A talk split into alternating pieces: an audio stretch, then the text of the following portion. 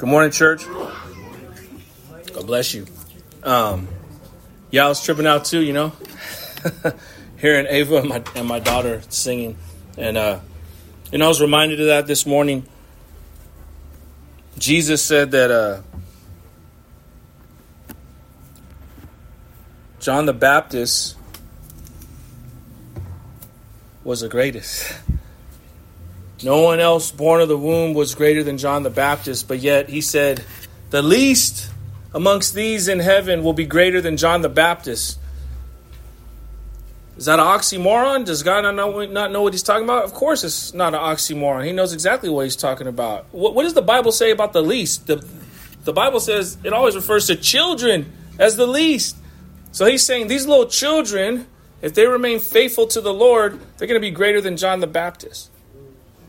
Wouldn't that blow your mind right there? The least of these will be greater than him. I love hearing those children's voices. The Word of God says, train up a child in the way he should go, and when he gets older, he won't depart. No matter what storms, no matter what things they go through, they're going to come back to the anchor, who is Christ Jesus. No better way to raise your children than under the admonition of the Word of God. And parents, don't be too hard on yourselves. It's not what it looks like. It's it's His word won't return void. Do you believe that today? Absolutely. So if you're if you're planting seeds, if you're watering, maybe maybe you got youth that are rebellious right now. Maybe maybe maybe the word of God's fallen on deaf ears. Don't give up. Don't give up. Because it's not you who brings the increase, it's it's the Lord. Amen. I was reminded of that in Zechariah chapter 4, verse 6. It reads, Then he said to me, This is the word of the Lord to Zerubbabel, not by might nor by power, but by my spirit, says the Lord of hosts. We got to remember this, church, because it's so easy to get caught up in what we see and, and not walk by faith, but walk by sight. You see, no matter where you and I find ourselves in life today. Maybe you're in the valley of the shadow of death, and it just seems as if things are getting worse and worse and worse, and it can't get any worse. You got to remember if there's a shadow, that means that there's light casting that shadow, and that light is, is, is, is God. So He's with you in the midst of your trials. Or maybe you're on the mountaintop and things couldn't be better.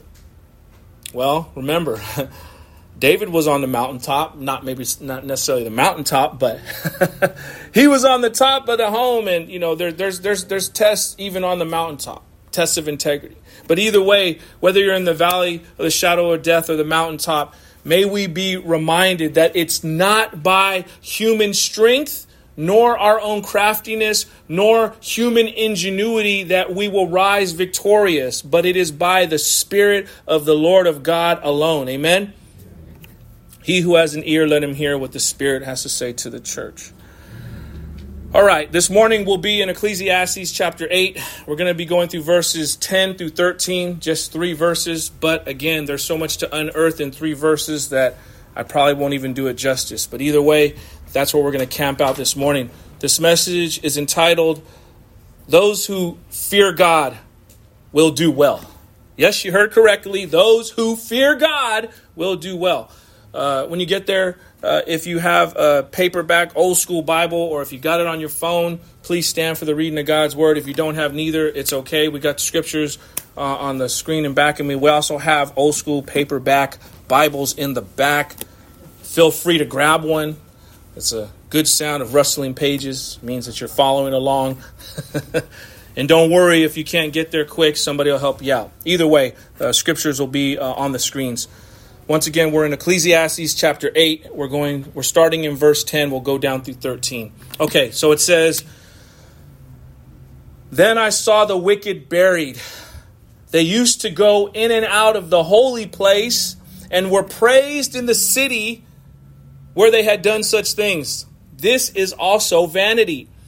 Because the sentence against an evil deed is not executed speedily, the heart of the children of man is fully set to do evil. Though a sinner does evil a hundred times and prolongs his life, Yet I know that it will be well with those who fear God, because they fear before him. In verse 13. But it will not be well with the wicked, neither will he prolong his days like a shadow, because he does not fear before God. Let's go ahead and pray. Yahweh, we just thank you for uh, just the opportunity to come together corporately as as your body, and we know that you have uh, new and fresh revelation for us. As uh, Jesus' desires to to pour new wine into new wineskins. Lord, help our hearts to be fertile and fresh this morning, so that we could receive the new, fresh impartation of the living water that you want to give us, so that we won't thirst anymore so we won't seek after the things of the world to fulfill us, but we will uh, eat of the bread of life and, and, and have living water bubbling up from within our own hearts because we've been we've given ourselves over to you and not the enemy. Father, I pray for a fresh anointing upon your people. Would you give us the ability to have discernment and rightfully divide your word? I pray for supernatural impartation of the Holy Spirit right now, that you would empty us of ourselves and fill us fresh with the Holy Spirit. If uh, there's anything, any besetting sin that we need to deal with, may we deal with it in the quietness of our own hearts right now, Lord, so that we may be a clean vessel for your usage. I know that you desire to do good things for your children. And so we ask that we would be receptive of the good that you would like to bless us with this morning. Father, I thank you and I praise you in the mighty name and the matchless name of your Son, Jesus Christ. Amen. All right. Uh, so last week, a quick recap kind of to get us up to speed where we're at this morning. We, we looked at the importance of submitting to authority. I know sometimes that can be a daunting task, and for any of us that struggle with pride, we have an issue with that authority. you know, uh, in the home, the father and the mother, the guardian of whatever children or grandchildren or nephews and nieces, the older, the eldest person in that home, they need to be honored. There needs to be submission to authority. In the streets, the police need to be uh, give they, they need to be submitted to uh, government officials should be submitted to. In the schools, your, your principal, your vice principal, the counselors, they should be submitted to. Obviously, this all happens because we serve uh, a God of order and He places human beings in, in places of position to keep order. We also talked about yes, there is a fine line. If any person in authority is is, is asking you to do something that's unethical or or really uh, against biblical principles, then you have the free. Uh, you have the right and the obligation to say no i won't do that even if it is your parent. If your parent's saying hey come with me. We're going to go rob chase. I got the getaway van ready. You just sit in the car. When i say go and you see me come out we're going to book it. No you could say no because it's not right. Man i'm not going to steal. I'm not going to do that You'd be surprised. You know, all kind of stuff. Join this gang. Smoke this weed. Drink this. Parents doing this to their own children. I've seen it. I have friends. Maybe you've seen people that have been exposed to that kind of stuff. So obviously, we submit to authority, but if the authority is asking you to do something that is against the Word of God, you say no. You see, the more aware we become of the purposes of God, the more we're in tune with Him, the more we're in line with His train of thinking and His thought, the more we're like, Lord, change my desires and make my desires like you. Help me to desire and hunger and thirst after what you hunger and thirst after. The more we become conformed to the image of Jesus Christ, the more we will actually be willing to submit to authority in the first place. You know, the fact that if we just have a rebellious heart and we're like, I don't want to submit to nobody, I'm going to do my own thing, I'm a rebel, I'm going to go hard, this is what I do. Well, man, clearly you're not walking in step with the Lord. You're doing your own thing, you're going your own way. Think about way back when. That's what the whole Tower of Babel was about. They didn't want to go the Lord's way. They wanted to construct a, a, a tower that was going to reach heaven because they wanted to praise themselves for their own ingenuity and their own accomplishments. We're just a little more sophisticated. We're still doing the same thing. Go look at Dubai. The Burj Khalifa is the tallest building in the world. What is it doing? It's the Tower of Babel all over again. Look at technology. Look at the iPhone. What, what is on the back of the iPhone? It's the image of a fruit with, with a, with a, with a, it's bitten into. What is that? I, to me, I'm like that's the, that's that's trying to mock God, like saying the, the uh, you know the knowledge of good and evil, and we know it because we got the technology. We can do all this and that. We got artificial intelligence. We got everything scoped. Maybe I'm maybe it's a stretch, but either way, I believe there's there, there's there's there's something behind all that, and it, it's it's man priding himself in his own accomplishments. Who gave you the brain? I like what Daniel said. Who gave you the dirt? Go get your own dirt. God creates all things, so he should be honored and praised simply for the fact that he is God, he is the creator, he is life without creation. He's not a created being. Me and you are created beings. We can only create out of materials that are already here. But he doesn't need anything and he creates and he's endless and he's matchless and he's timeless. And that's a beautiful thing. You see, there's a special blessing tied to obedience to authority.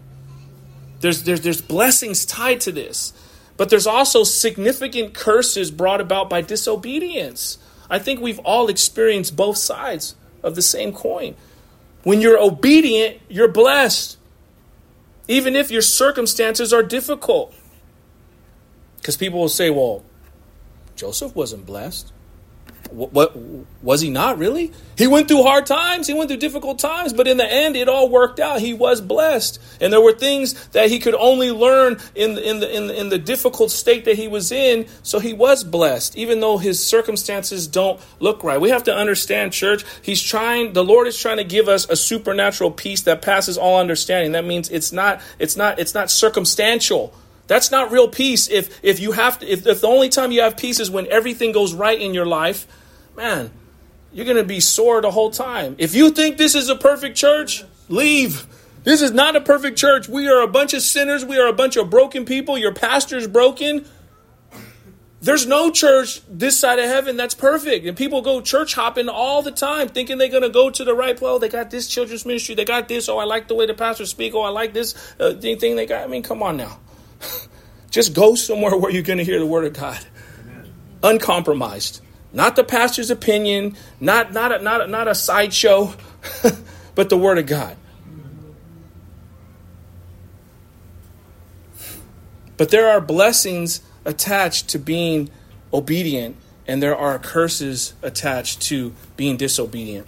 Today, we will specifically look at the blessings attached to those who truly, humbly fear God in all that they do. Like it's a lifestyle. You've come to know it's like, man, I have a holy fear of God. I, I understand who He is. And remember, we, we have to have we have to have the right foundation and the right context when, when we hear fear God. Because people that don't understand the Word of God or they haven't been exposed to it, they're going to say, Fear God? Well, I don't want to be afraid. Why am I supposed to live in fear? My, my, my children like watching that movie, The Croods. And, uh, you know, the dad's like, Always be fearful. Always be. It's like they're, um, you know, they're prehistoric, and you know, so they're scared of the dark. And when they, whenever the dark comes, they go into the cave, and they're afraid. But that's not the kind of fear that the Bible's talking about it, it, it, it's deeper than a reverence, but reverence has something to do with it. It's recognizing that He's God and we're not. And the Bible says that the fear of the Lord is the beginning of wisdom. do you want to be wise in your own eyes, or do you want God Almighty to impart revelation to you so that you can understand the true meaning of things, not just human understanding? That's what it means to fear the Lord. So, for those who truly fear God, things will go well with them. And we'll also look at the disappointments of those who refuse to fear God and choose to live opposed to Him. At, at the end of the day, church, there's only two trains of thought in life. You're either going to fear God and honor Him, the true God, the God of Israel, not all these little g's, because there's a million bunch of little g's all over this planet the true God of Israel, you're either going to submit your life to Him and live in a humble fear of Him and a holy fear of Him and be exalted because of your you humbling yourself before the true and living God, or you are going to live in a prideful manner apart from the true and living God. And even though you may have seasons of your life where you obtain things and, and you prosper in some form or fashion materially or according to the world standards, you will be cursed. Those are the only two lines of thought in life. You look at people, that's what it is. Whether you're a musician, whether you're an actor or an actress, whether you're a sports player, whether you're a politician, whether if you're an average Joe that just works a, a, a, a blue collar job, or you're a stay at home mom, or whatever you are, those are the two camps. Today, you have to decide. I have to decide where do I want to sit. Amen. All right, we have several main points this morning, and the first one is this However, well you and I try to portray ourselves to other people, God knows our hearts. God knows our hearts. No matter how we, we dress ourselves up, no matter how we try to, to make ourselves seem to other people, God knows our hearts. You see, in verse 10, we see the statement, Then I saw the wicked buried and they used to go in and out of the holy place and were praised in the city where they had done such things. This also is vanity. You see, right here, Solomon saw those buried, the people that were buried. They, they were wicked men in places of high ranking position and authority. They were somebodies here on the earth. They could have been princes, rulers, counselors, tribunals, or even priests. We understand from the text that these individuals thought too highly of themselves and abused the authority given to them by God. They weren't humble, they didn't live righteous lives. They abused the authority and the power given to them. Instead of using their influence and authority for good, they were selfish in their dealings with people.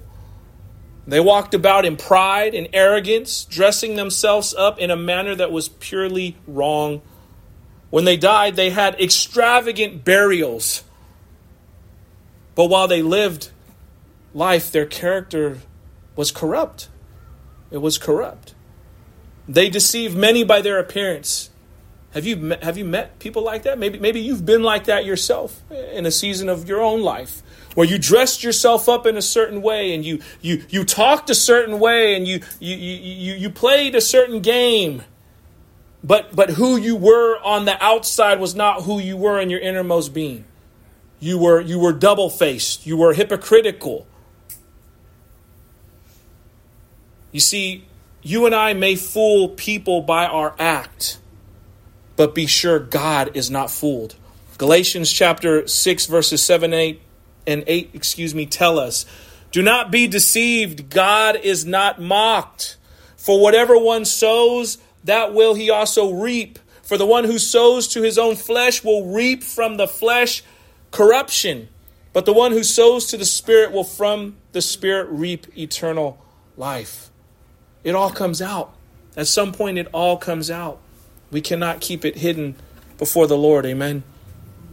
Proverbs chapter 11, verse 21 tells us Be assured, an evil person will not go unpunished, but the offspring of the righteous will be delivered. Whew, listen to that assurance.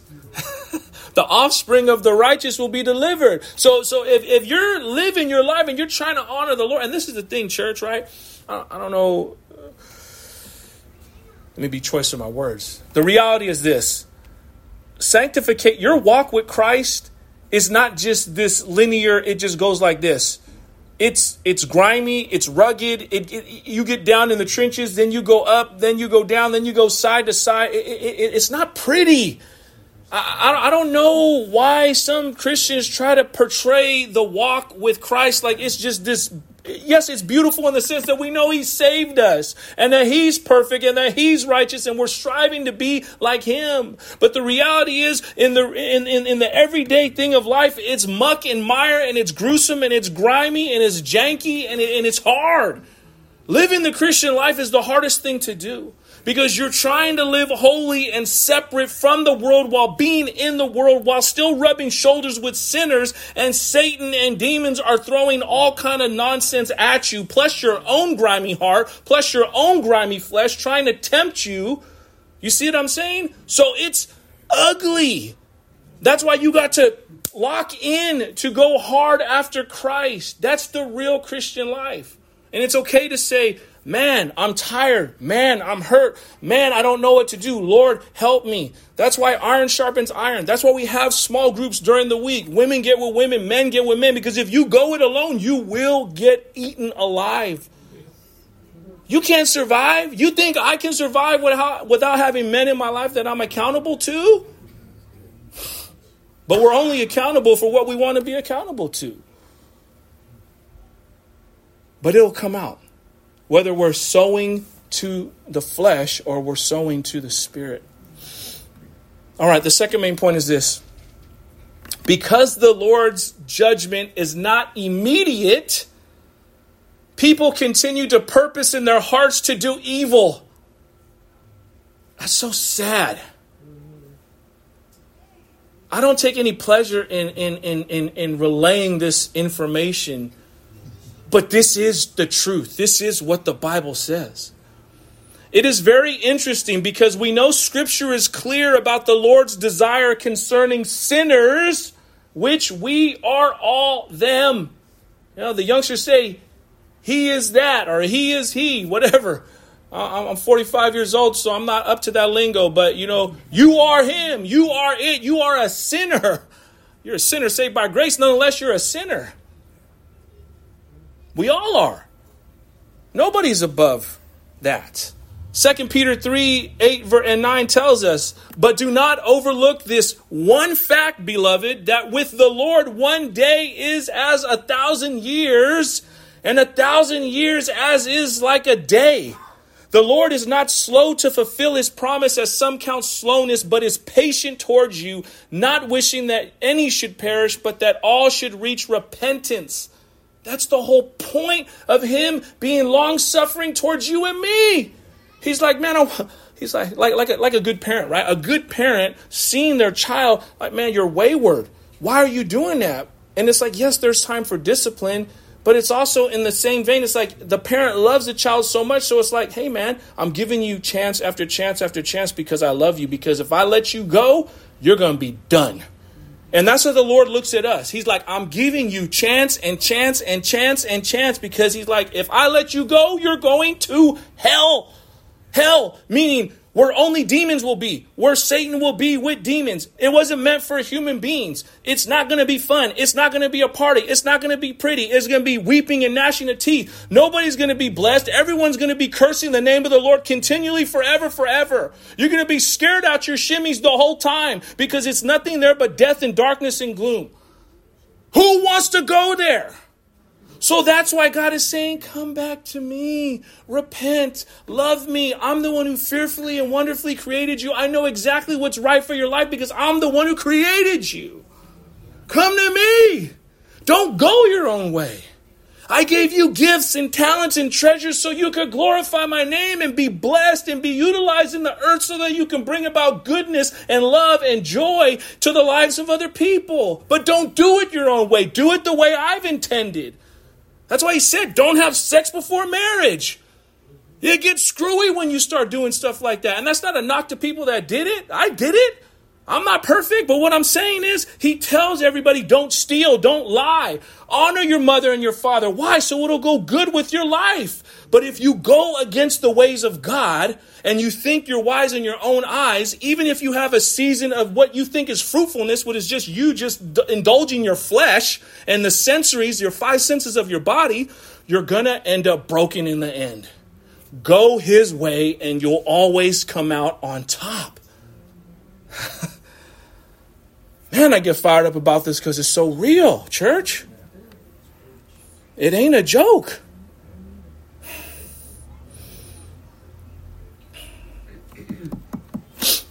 You see, part of fulfilling his promise is that his perfect righteous judgment is going to go against all sin. He cannot overlook it because he's holy, he's set apart. Sin entered the world because of disobedience, and he has to render righteous judgment upon every sin.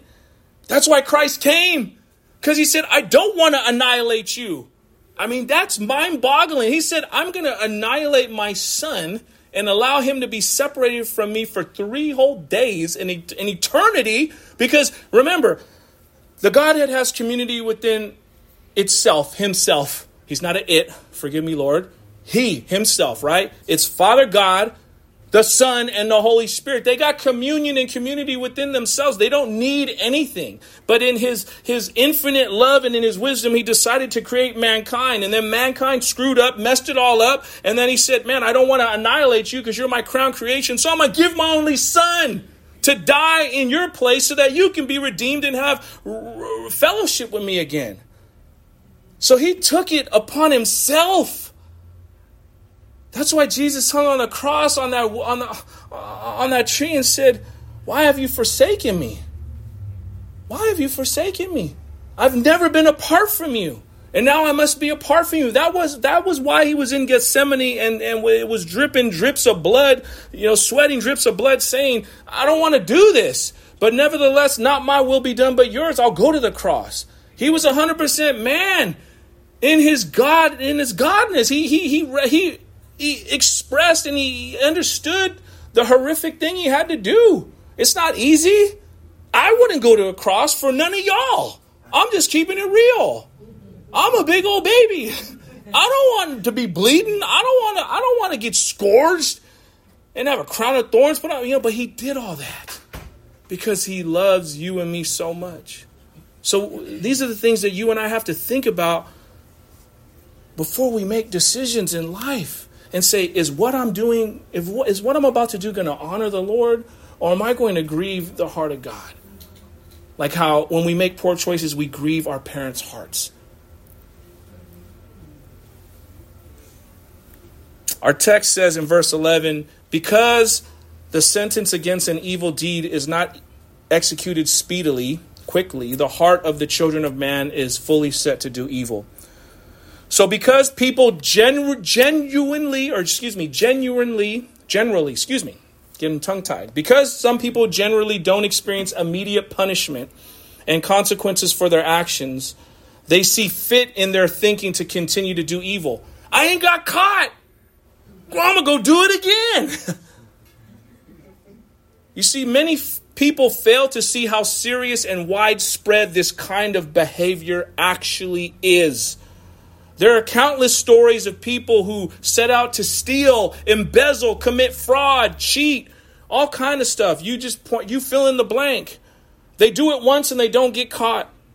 And because they got away with it once, they purpose in their hearts and their minds to do it again. The reality is, for all of us, apart from being regenerated by the Holy Spirit, this is the predicament people of all races, cultures, tribes find themselves in. We all are in that same boat unless we get saved. It's a hopeless state where we're going to continue to do the same action over and over and over and over and over again. You might be sophisticated in how you look, Remember what Mark was saying, these people that, you know, they're over on the other side of the world and they're they're doing all this elaborate stuff and, you know, they seem really intelligent, but they're just thieves. They're just crooks. They're just they're just intelligent crooks. It's the same thing all over again because they don't have Christ. Once again, we see clearly that apart from Jesus, humanity cannot break the cycle of sin in our lives. You know, we, we want all this. We want to feed the hungry. That's a noble cause. We want to end racism. That's a noble cause. None of those things are going to happen apart from Jesus Christ. We talked about it last week at extent. You can march all you want. If you ain't marching for Jesus Christ, it really ain't going to do any good. You need the Lord. It's Him who can do all things. Amen? All right, the third main point is this. I'm sure everyone will be happy to hear this. It will go well with those who truly fear God. That's not my promise, that's what the scripture says. If you fear God, it will go well with you. The fact that the principle of the fear of God is not only the theme of Ecclesiastes, but a common theme throughout the Bible, both Old and New Testaments, should speak to us of how serious this is to the Lord. This is serious business, church. He ain't playing games when he wants your full attention. He demands it. This is non negotiable. This isn't like, well, I, you know, I, I, if I want to, no, you need to because it's for your own good. It's for my own good. To live out of a posture that simply honors and fears God is vital to experience the freedom Christ is calling you to walk in. Did you hear what I said, church? If you want to experience freedom in Christ, then there needs to be a humble, holy fear in your heart for Him being lived out on a daily basis. Is that you today? Do you fear God? Do you revere God for who He is? You look up and you see the clouds and you see the mountains and you see the birds. You just wake up and you see your heart beating, your soul still in your body. Are you like, praise God, thank you, Lord? I, I thank you for, for keeping me alive, for giving me breath in my lungs. And do you, in a healthy sense, tremble at the thought of who God is? Are you in awe of Him? Do you hate sin in your own life because it dishonors God? If you can honestly answer yes to these questions, I genuinely believe you truly fear God. But, th- but that's for you to answer, and that's your business. That's between you and the Lord. I have my own circumstance that I have to ask myself these same questions if I truly do feel this way. When we honestly walk in the fear of God, we will supernaturally, so you can't explain it, you can't put it on a chart. I can't give you a pie graph and say this is how it works because it's not. It's supernatural. But if you honestly walk in the fear of God, you will supernaturally grow in your innermost being to take hold of the true life in Christ that you were meant to live. That's the only way it works. That's the only way it works. But it does work. You see, despite our circumstances, because some people will say, Well, you don't know what I go through. It's so hard. And I'll say, You know what? I don't know what you go through. And I could only imagine the pain and the, and, and, and, the difficulties that you have to walk through. I, I don't know why the Lord allows some people to suffer so much in this life and other people He doesn't allow to suffer so much. But I do know this despite our circumstances, we will always be better off than those who don't fear God. Think of Job. I don't know. I mean, we, we were given insight because Satan wanted to see if Job would disobey, and God said, You could do everything to him but kill him. He lost his family, he lost his livestock, he got boils, his wife cursed him and said, Die. All those things happened to him. But he remained faithful, and it ended up good for him. Acts chapter 9, verse 31 tells us So the church throughout all Judea and Galilee and Samaria had peace and was being built up. Someone say, being built up. There you go. Don't you want that? I want that. And look, and, and the next it says, This is the church. And walking in the fear of the Lord and in the comfort of the Holy Spirit, it multiplied.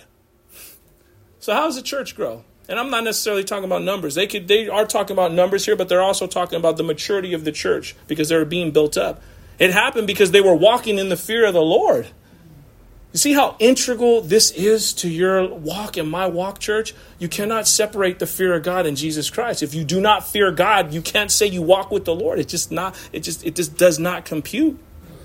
All right, let's go ahead and look at these verses a little deeper. So, looking at verse 10, it says, Then I saw the wicked buried they used to go in and out of the holy place and were praised in the city where they had done such things. This is also vanity.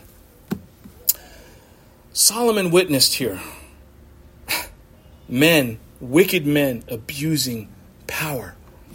Similar to our day and age. There are some in authority that flaunt their authority in pride and in arrogance. They're, they're not good people. They're not, they're not justified in how they abuse their authority. They live lives that are far from being humble and act as if they are above the common person. They think that people are beneath them. That's never a good thing. The saddest thing about all this, those who would act in this manner uh, uh, in a pompous way, in an arrogant way, is that death is the great equalizer.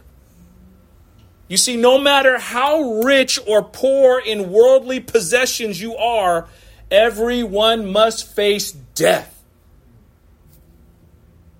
You got all the money in the world. You're still going to die at some point. All your money is not going to save you from taking your last breath. And then you're going to have to leave all that money, all that wealth, all that land to somebody else.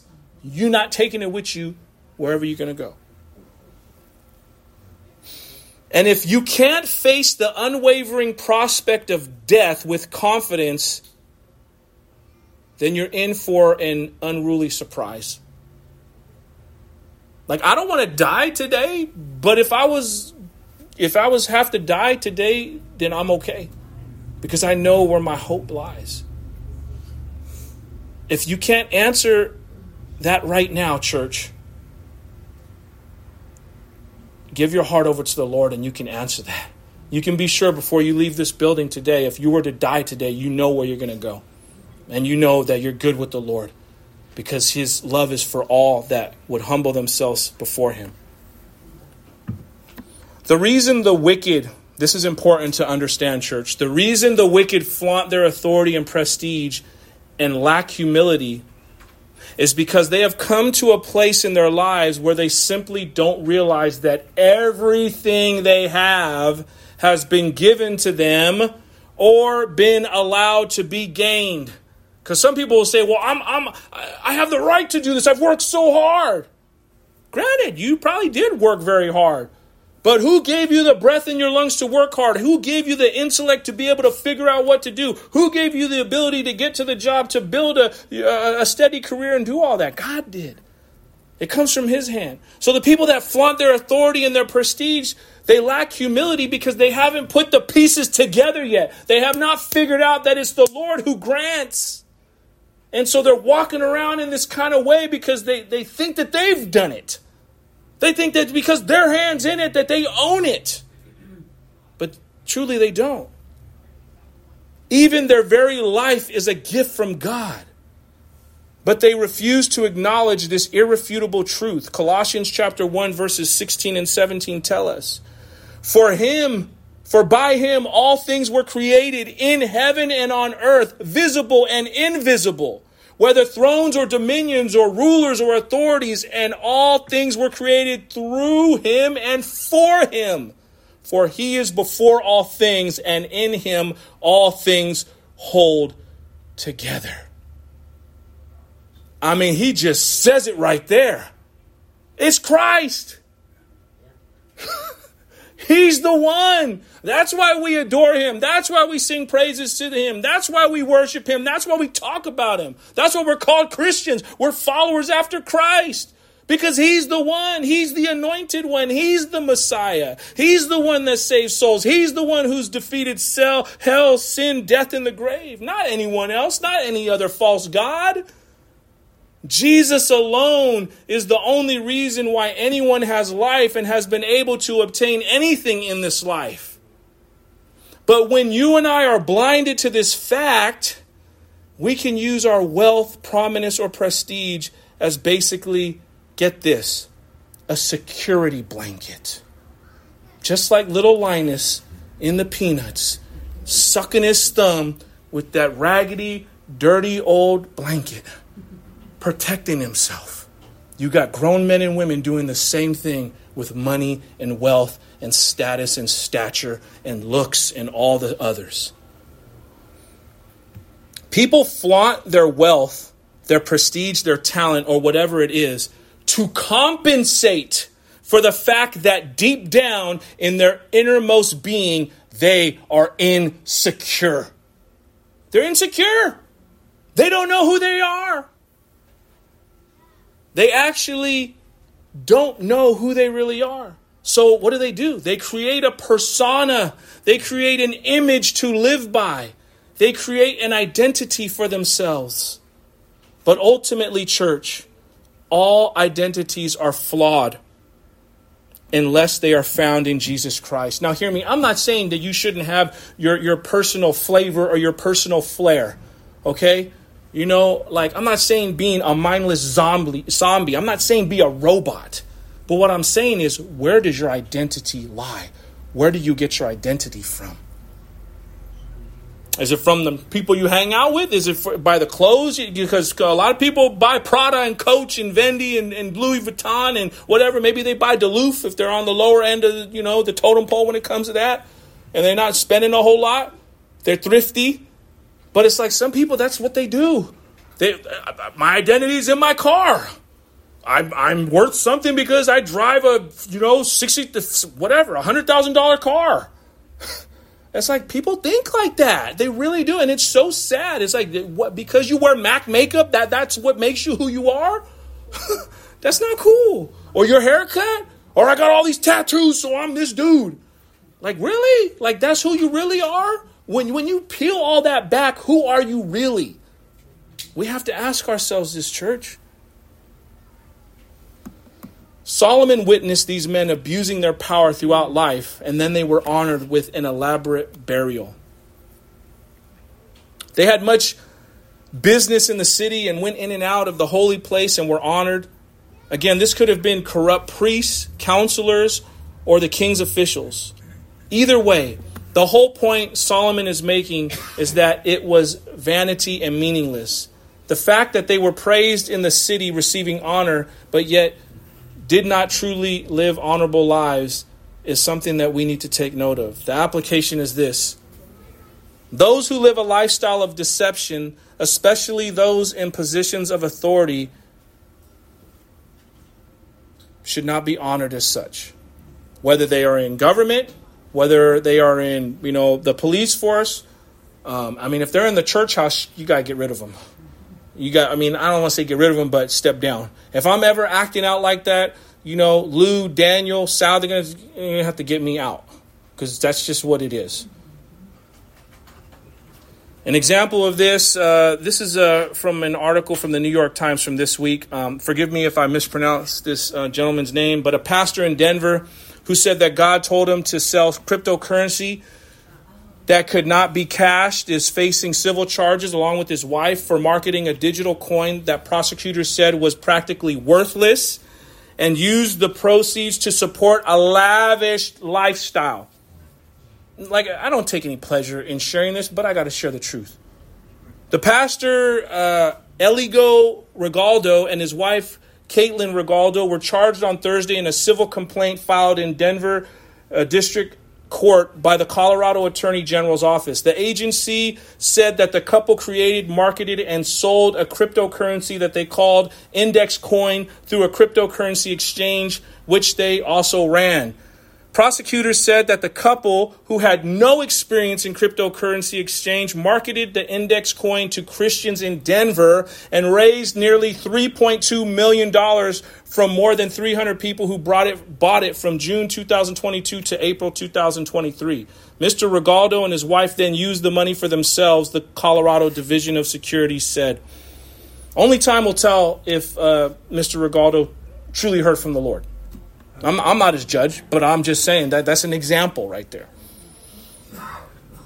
This brings us back to the grave importance of knowing our true identity in Jesus Christ, church.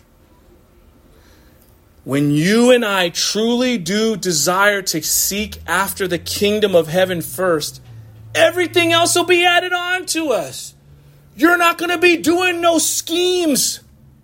You're not going to be trying to hustle to make an extra buck in an ill manner because you're seeking after the kingdom of heaven and he's giving you what you need. Who in this room lacks anything? No hands are raised because everyone here has everything they need.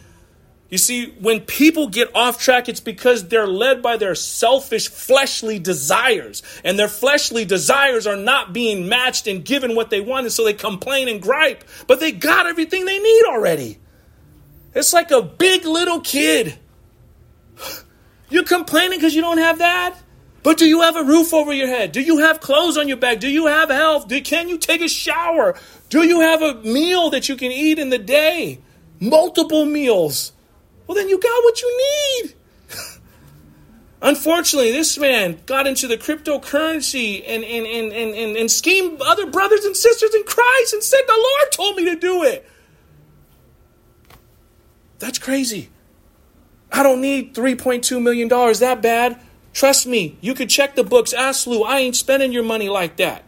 We don't get down like that.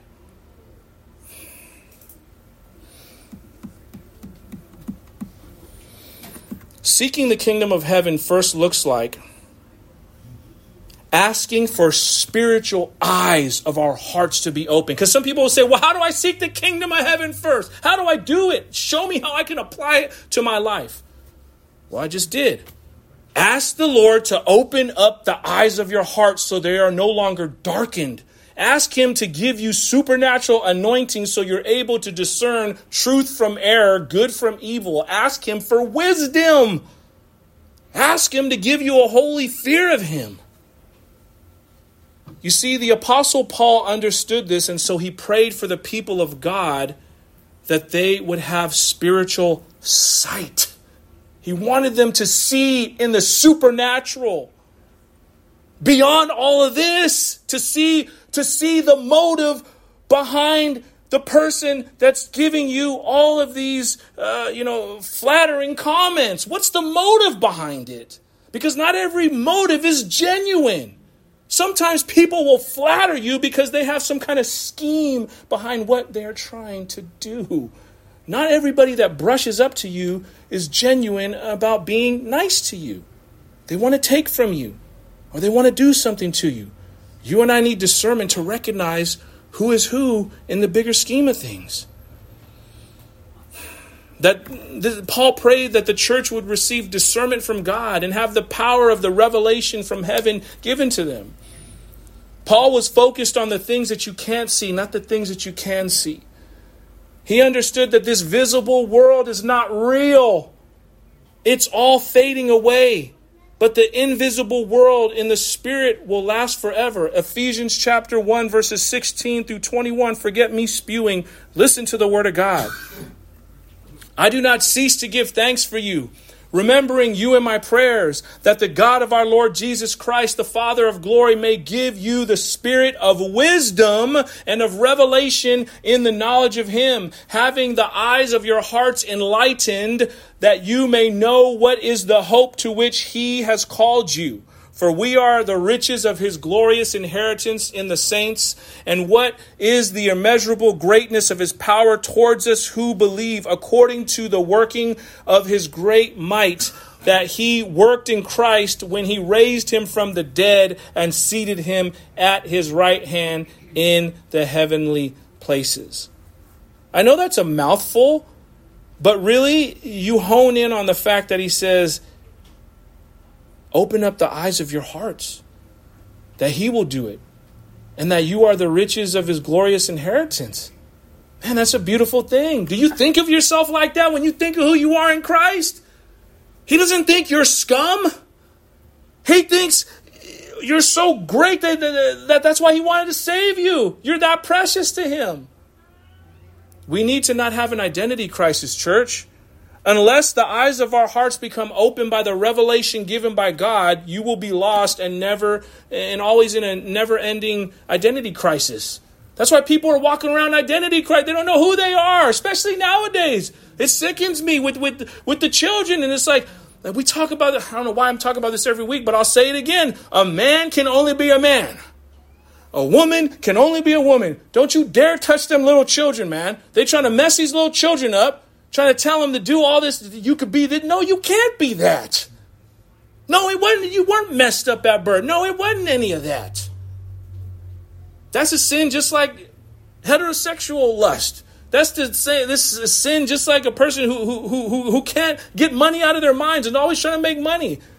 You know, I'm not belittling people that struggle with that, but but but Christ is the way. Christ can break that in the person.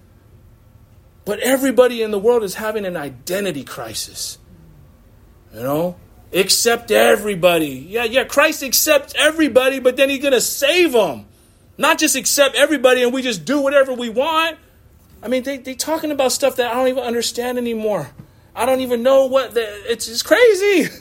How can you be no sex? What? Why? Unless you're a eunuch, unless they took away your, your reproductive organs, how could you be no sex? But that's the world. I mean, it's, it's mind boggling. It really is. How do how do you think these kids from they? I mean, what TK? They got some initiative from TK on, and then they go hard in fifth grade. Well, ain't no fifth grader need to hear about that. So parents, you better up your children on what is real, especially if they're in the public school. My kids are in the public school. Well, my daughter's not right now, but my son is, and you best believe we ain't letting them just do whatever they want because they're trying to mess these children up, mess the next generation up. Sorry, that wasn't in my notes, but I had to share it. Okay, we're talking about our identity. This, this is why it's so important, church, for you and I to understand and know our identity in Christ, okay? First of all, you are chosen. I'm just going to share a few because there's a whole lot. I looked it up and you can, for sure, you can at least find 31. I'm just sharing with you three, three or four.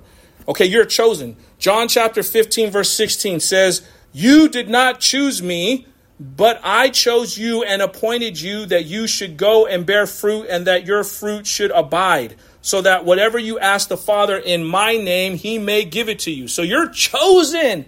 Do you think of yourself as chosen today, this morning? I'm chosen, man. I'm a chosen child of God. Number two, you are free.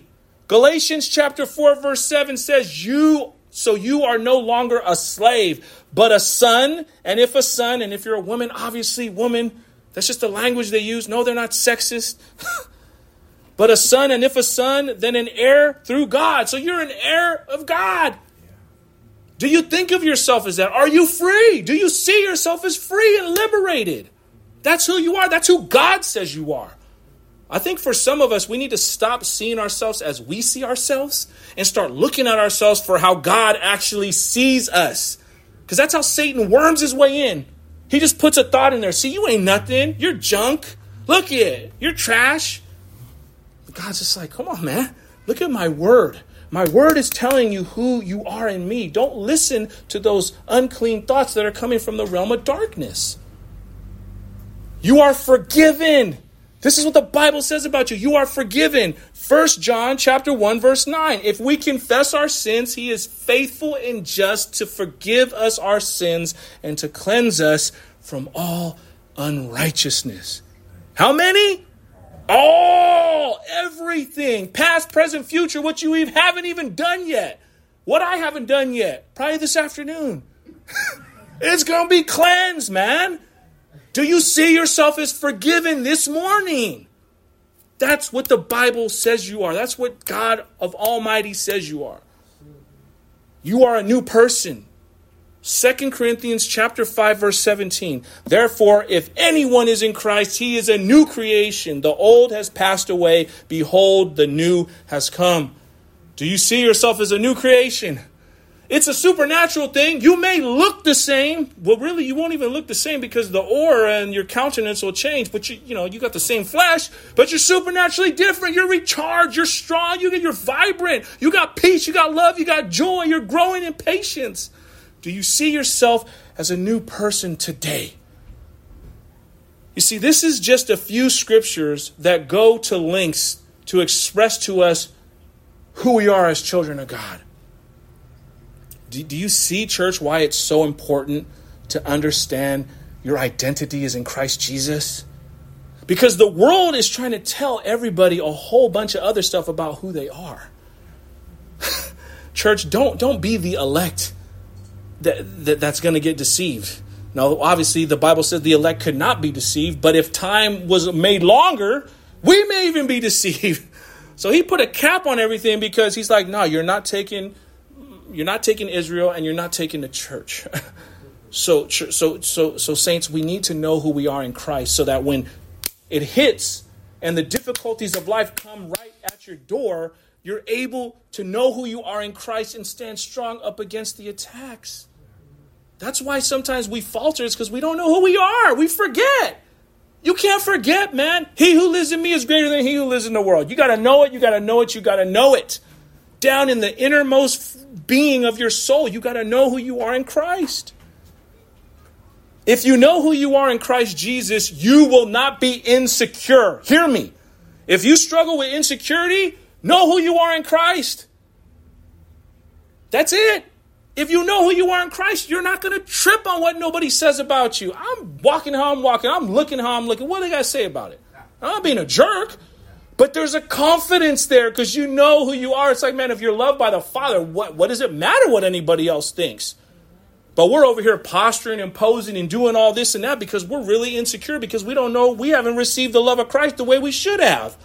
And so we're looking to this person and that person to, to, to, to you know, validate us. No, don't look to no man or no woman to validate you. God has validated you. If they don't accept you for who you are, man, peace. Kick rocks. I'm gone. Get around some people who will receive you for who you are and love you for who you are, just like God does. If you know who you are in Christ, you won't overcompensate and compromise because you know who you are in Jesus again. If you know who you are in Christ, when hard times come, you won't fall away. That's it. I'm not saying it's not going to be difficult. I'm not going I'm not saying you ain't going to cry tears out. I'm not going to say you're not going to go through difficult times, but you ain't going to fall away because you know who you are in Christ. And when things are good, you will always give credit to God Almighty for providing the blessings you richly enjoy. You will learn to live with contentment in Christ. 1 Timothy chapter 6 verse 6 says, "But godliness with contentment is what? Great gain." Not a little bit, but great gain. Godliness with contentment. Man, I'm fired up. All right, let's look through look at 11 through 13 and then we'll wrap it up. It says, "Because the sentence against an evil deed is not executed speedily, the heart of the children of man is fully set to do evil. Though a sinner does evil a hundred times and prolongs his life, yet I know that it will be well with those who fear God, because they fear him, a fear before him, excuse me. But it will not be well with the wicked, neither will he prolong his days like a shadow, because he does not fear before God. Okay, this is very important to understand because it gets misinterpreted a lot. One of the most common mistakes that people make is misinterpreting, misinterpreting the nature of God. One nature of God's of, of, of God's uh, character is He's tremendously patient with rebellious humanity. Right? Some people will say, "Well, God's all love." Well, no, He's not. God's also jealous. He's, you know, His wrath will come out, but He is uh, patient with rebellious humanity. That's kind of what we're focusing on right now. Okay, God is, is, is exceedingly long suffering. He's exceedingly beyond what you and I could even imagine. He, he deals with us, He copes with us. When it's like us as human beings, we would have wrote each other off a long time ago had it not been the Lord. Many, many, many of one's marriage would probably be written off if it wasn't for Christ being in the center. That's why I say don't don't look to your spouse to to to to you know get your credibility or, or to make you feel good in that sense like you need to feel good because you know that christ is there. Christ got to be the glue between you a husband and a wife. That's how you stay together. Happily.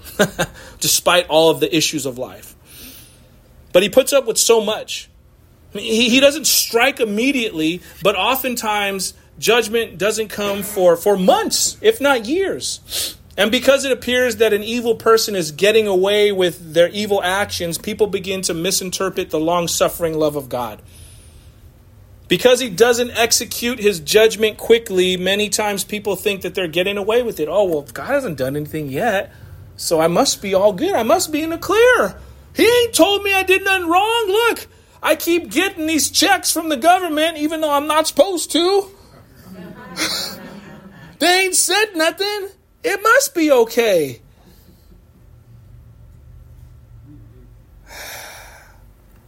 Thinking that they have been clever and have hid their sin from God.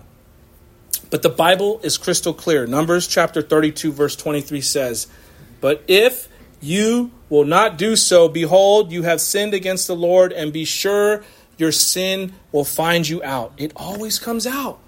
It always comes out. You never get away with it. Everything I've ever done, I've never, and I've done a whole lot. I've never gotten away with anything. It always comes out in the end. I didn't ever I'll tell y'all a story about one of the tattoos I got when me and Veronica got married. I got some little small tattoo, and I, uh, I always tell her everything. I didn't tell her about it.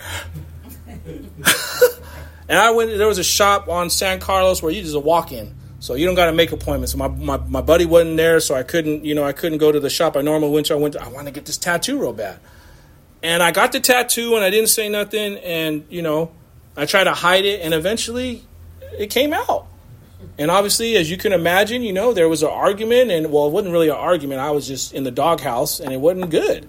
But it was because my sin found me. Something stupid like that, like a tattoo, you know, what, you know. But that was already, like, as she said, it's like, what's wrong with your heart? that you got to hide that. Like, what do you got to hide that? So, in any, I always use myself in this example. Okay, you crash dummy. But, anyways, it's like if we feel like we got to hide something, we got to have enough wisdom and sense to know then we shouldn't be doing it. Like, it's not right. Or just just come out in the open and say what you want to do. and it's either going to be a yes or a no. But to hide it, again, like Numbers 32 23 says, be sure your sin will find you out. And that's a fatal mistake to make because God does know, He does see, He does care, and He will judge. The reality is, Abba God doesn't judge immediately because He's giving people the opportunity to turn to Him and repent. Remember, His desire is that none perish. But the second coming of Christ, that's going to happen suddenly. that's going to happen quickly, and it's not going to be time to repent when that time comes. He's going to crack the sky. He's going to come like a thief in the night. People are not going to be expecting him, and he's going to show up. You don't want to be like one of those virgins that don't have enough oil in their lamp and then they can't get in. You want to be like, I'm prepared, I'm ready at any moment, Lord. You know, we were talking about that on Thursday. Keith was like, Man, you don't want to die the, the day before. You had a heart attack the day before. You prepping all this for the second coming of Christ and you didn't even make it. You died right before. So, you know, we need to be ready at any given moment.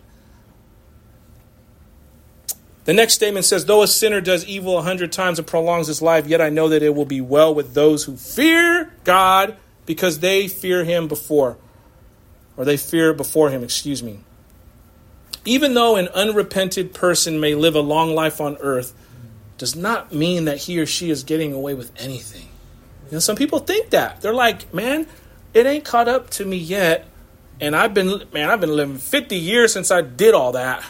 And ain't nobody said nothing. I got away with it. No, you didn't.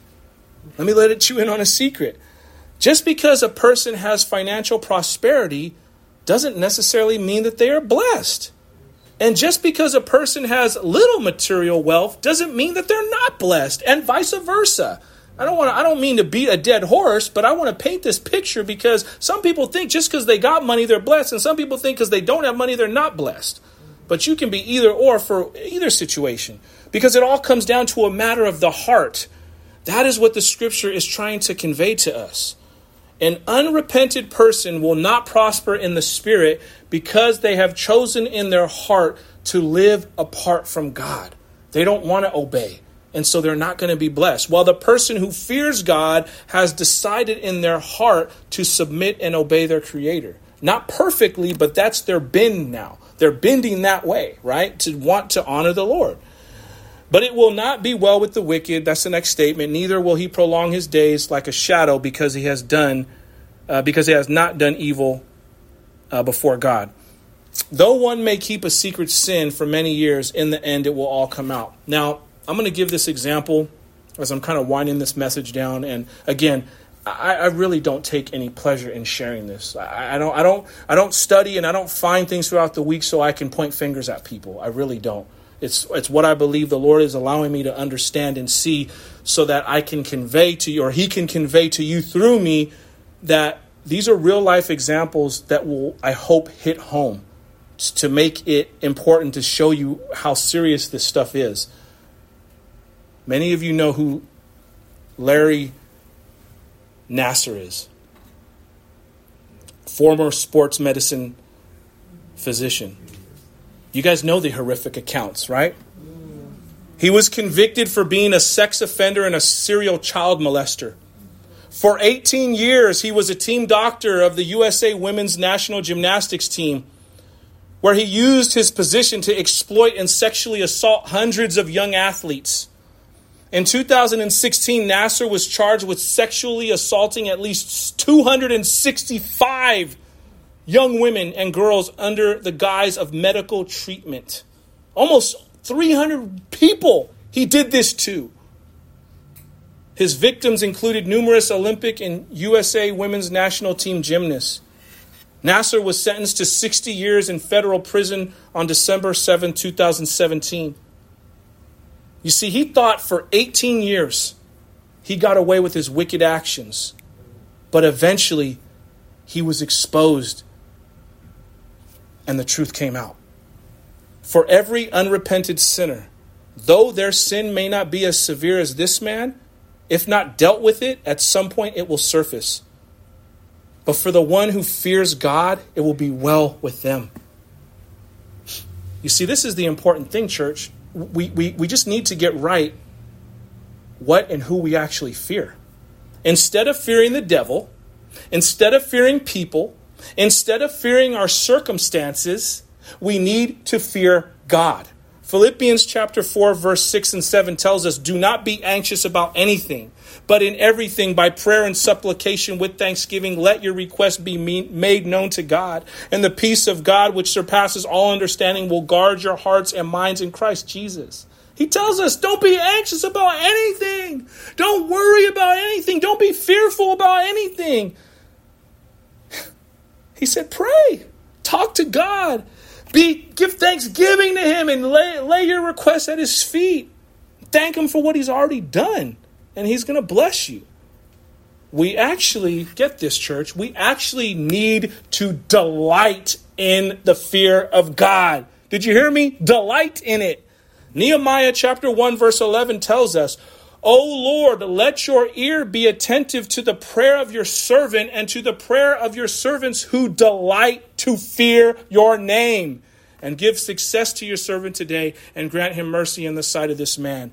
Now, I was the cupbearer to the king. Obviously, that's talking about when Nehemiah wanted to go back to uh, Israel to, to rebuild uh, the walls. But he said, if you delight in fearing God, it's going to bless you. I also think of Jabez. Little is known about him in Scripture, but from what we do know about him, he, he feared God.